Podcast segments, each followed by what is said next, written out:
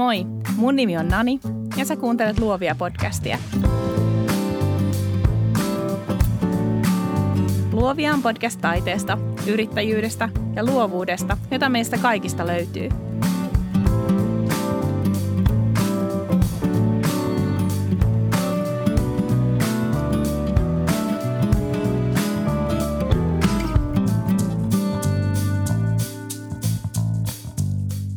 Tervetuloa Luovia podcastiin. Kuuntelet jaksoa numero 34, jossa puhun asioista, jotka tappavat luovuuden.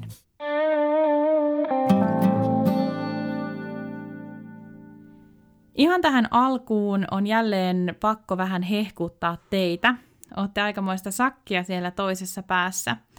Mulla kävi semmoinen pelko mielessä, että noiden parin huippuviikon jälkeen kuuntelumäärä tippuisi, mutta Kas kummaa, niin ei käynytkään ja mä oon hirmu kiitollinen siitä, että olette vieneet sanaa eteenpäin ja uskotte minuun ja tähän mun tekemiseeni. Mä haluan lukea jälleen yhden Instagram-palautteen, jonka on kirjoittanut vauva- ja perhekuvaaja Taika Tuuli. Hän kirjoittaa näin. Olen viime viikkoina saanut kokea valtavaa inspiraatiota. Olen kynäsauhuten suunnitellut tulevaa ja kehittänyt arjen taikan palveluita – jotka päivittyvät pikkuhiljaa. Kuvaus on elämänmittainen sijoitus ja elämys, joten haluan tarjota teille parastani aina kuvauksen suunnittelusta, rennosta ja voimauttavasta kuvaustilanteesta sekä uniikista kuvagalleriasta laadukkaiden printtituotteiden tarjoamiseen. Luova suunnittelu mun tapauksessa vaatii inspiroivan ympäristön ja välineet – Suuri kiitos henkisestä luovasta inspiraatiosta ja ajatusten käynnistymisestä kuuluu Nani Annettelle, joka pyyteettömästi jeesii innostavasti, realistisesti ja lempeästi luovan alan yrittäjiä. Luovia podcast on mun arjen automatkojen paras apukuski.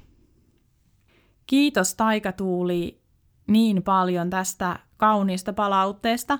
Taikatuuli löydät Instagramista tunnuksella Arjen Taika. Toi apukuski on erinomainen termi ja se on tavallaan se mun kaikista suurin toive tälle podcastille. Se, että mä haluaisin olla apukuski sulle. Jokainen meistä tarvitsee joskus apukuskia, eikä kukaan pärjää ihan yksin. Tai ehkä pärjää, mutta ainakaan mä en halua pelkästään pärjätä, vaan mä haluan myös voida hyvin ja pyörittää elinvoimaista yritystä. Kliseet toimii sen takia koska ne on kliseitä, ja mä uskon ehkä vähän kliseisesti, että yhdessä me ollaan vahvempia. Jos minä tämä Luovia podcast on koskaan mitenkään ikinä auttanut sua, mä oon tosi kiitollinen, jos voit kertoa tästä eteenpäin, jättää viiden tähden arvostelun Apple-podcasteihin tai laittaa Instagramiin palautteen hashtagillä Luovia podcast. Sieltä mä sitten poimin niitä tänne myös luettaviksi. Viime viikon isoin juttu oli se, että Luovia podcast löytyy nyt myös Spotifysta ja siellä sitä on jo ahkerasti kuunneltu. Eli käy myös sieltä tilaamassa Luovia podcast itsellesi.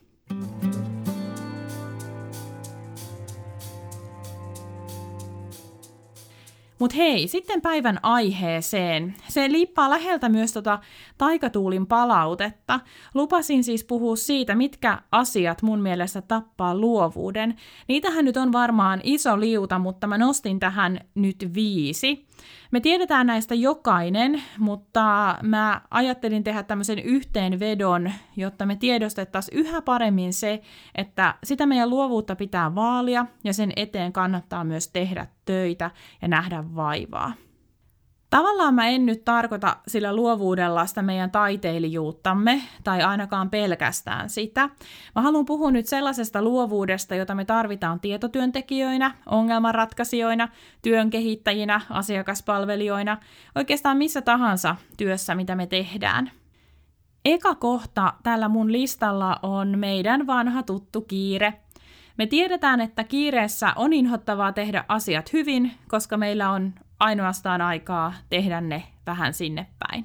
Tai ehkä se meidän kiire alkoi siitä, kun meillä meni johonkin juttuun pidempi aika, kun kuviteltiin. Kun kalenteri on ihan tupaten täynnä, on tosi vaikea rauhoittaa itseään ja tosi vaikea rauhoittaa omaa mieltä. Siinä joutuu helposti sellaiseen kierteeseen, josta on vaikea päästä pois. Se kierre tappaa sitten lopulta sen luovuuden, eikä kiire itsessään saa koskaan olla menestyksen mitta. Mitä kiireempi mulla on, sitä turvallisempia ratkaisuja mä etsin asioihin. Mä en siis anna luovuuden pirskahdella, vaan tyydyn monesti siihen helppoon. Mun anoppi sanoisi, että kiireessä tulee vaan kuspäisiä kakaroita. Jos sulla on siis tosi kova kiire jatkuvasti, on todennäköistä, että sun mieli ja keho on myös väsyneet. Tällöin sun on aika laittaa kiireelle stoppi. Sä ansaitset yritykseesi työntekijän, eli sinut itsesi, joka on levännyt ja toisaalta myös sun asiakkaat ansaitsee voimissaan olevan ammattilaisen. No niin mä tiedän, että nyt siellä joku ajattelee, että kiire voi olla myös hyvää kiirettä ja stressi voi olla hyvää stressiä, ja se on ihan totta. Mä esimerkiksi itse suoriudun tehtävistä paremmin silloin, kun mulla on vähän enemmän töitä, kuin silloin, kun on menossa joku semmoinen hiljainen jakso. Silloin mun on hirveän vaikea tarttua mihinkään. Mutta kiire on eri asia. Sitä mä en halua.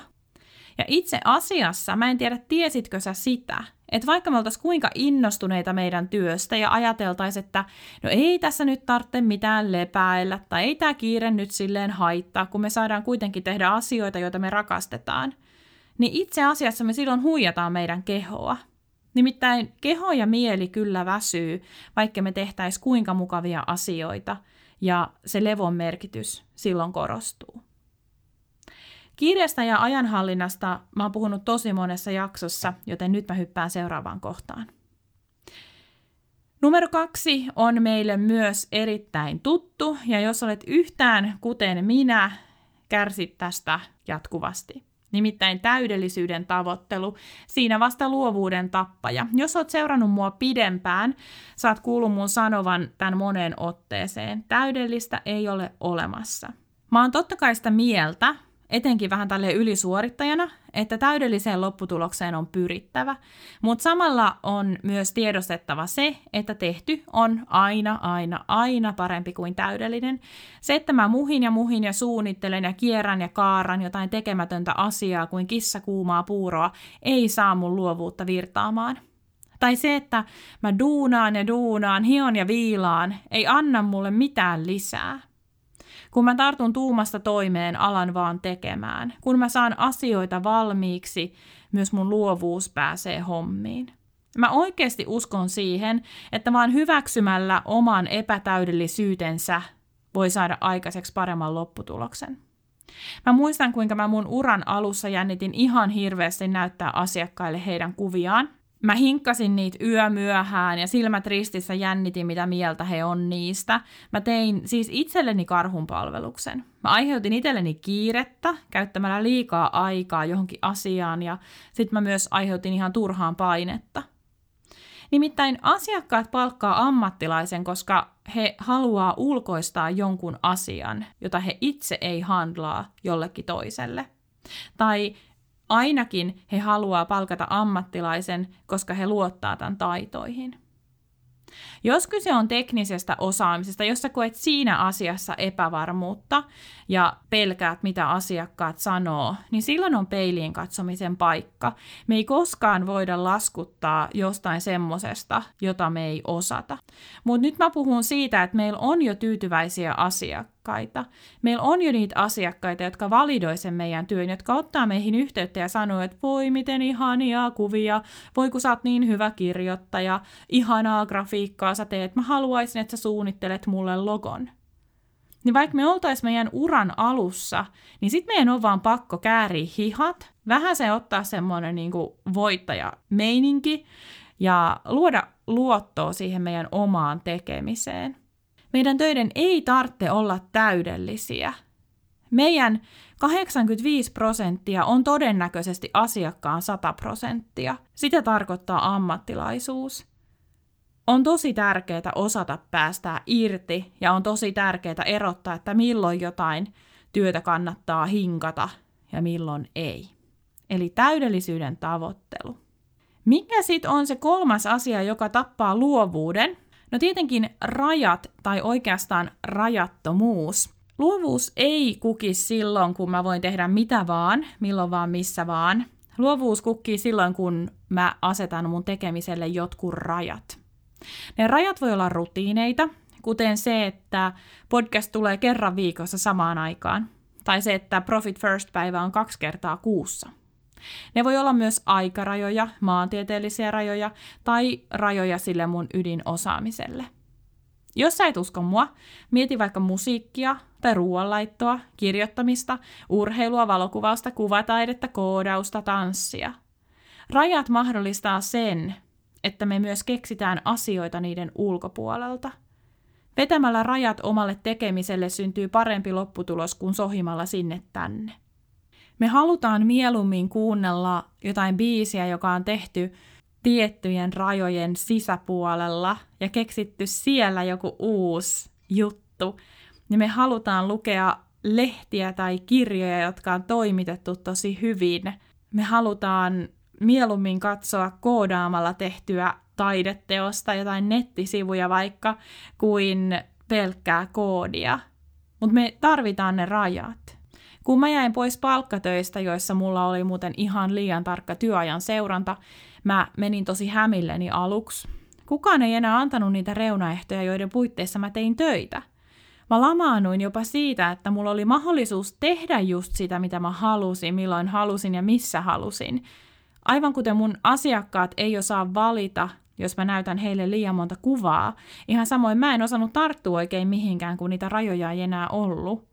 Mä väitän, että mä teen nyt paljon luovempaa työtä kuin seitsemän vuotta sitten, koska mä oon rakentanut semmoisen rajapaletin itselleni, minkä sisällä mä duunaan.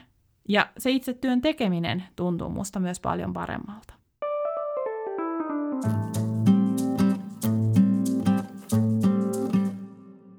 Neljäs kohta tällä luovuuden tappolistalla on aivojen jatkuva rasitus. Mä en keksinyt parempaa tapaa ilmaista asiaa, joka on niin selkeä meille, mutta me lipsutaan siitä ihan jatkuvasti. Nimittäin me ei anneta itsemme tylsistyä. Tylsyys ei todellakaan tapa luovuutta, vaan ruokkii sitä. Mä muistan, kuinka joskus vuonna 2010, kun mun mies hankki ensimmäisen iPhoneinsa, mä totesin hänelle ääneen, aattele, sulle ei ole koskaan enää tylsää. Kuinka petollinen toi kommentti oli ja ihan totta. Pari vuotta sitten mä poistin ekaa kertaa puhelimesta Facebook-sovelluksen. Ensimmäiset tunnit ja päivät ilman sitä oli mielenkiintoinen ihmiskoe. Mun puhelin oli pöydällä, mä olin sohvalla ja meidän välillä oli ihan valtavan suurta vetovoimaa. Järki sanoi, että Facebookissa ei ole tapahtunut mitään sitten viimeiseen kolmeen, neljään, viiteen minuuttiin – mutta paniikin tunne hiipi silti. Vasta parin päivän päästä helpotti. Mä en enää ajatellut Facebookia, vaan ihan muita asioita, ja mä totesin, että mä en kaipaa koko alustaa pätkääkään. Mä tiesin, ja mikä tärkeintä, tunsin, että Facebookissa ehtii vierailla myöhemminkin. Että on olemassa tämä oikea elämä ja se virtuaalinen elämä. Jossain vaiheessa sometöiden vuoksi mä kuitenkin latasin sen sovelluksen uudestaan puhelimeen, ja jo ladatessa mä mietin, että kauankohan mulla menee, että mä addiktoidun tähän uudestaan. No, ehkä yksi päivä. Tällä hetkellä musta tuntuu, että mä en enää ikinä halua tätä sovellusta mun puhelimeen, mutta mä huomaan kyllä plaraavani esimerkiksi Instagramia vähän samaan tyyliin nykyään ja täyttäväni niitä elämäni tylsiä hetkiä joskus sen avulla – Some on niin outo asia. Toisaalta sen on tarkoitus tehdä meistä sosiaalisempia, mutta kun sosiaalisuus on oikeastaan kadonnut sieltä.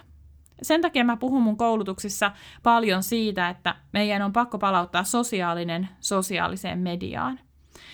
Nyt me seurataan toistemme elämien kohokohtia tai katsotaan hassuja videoita tai tuijotetaan mainoksia.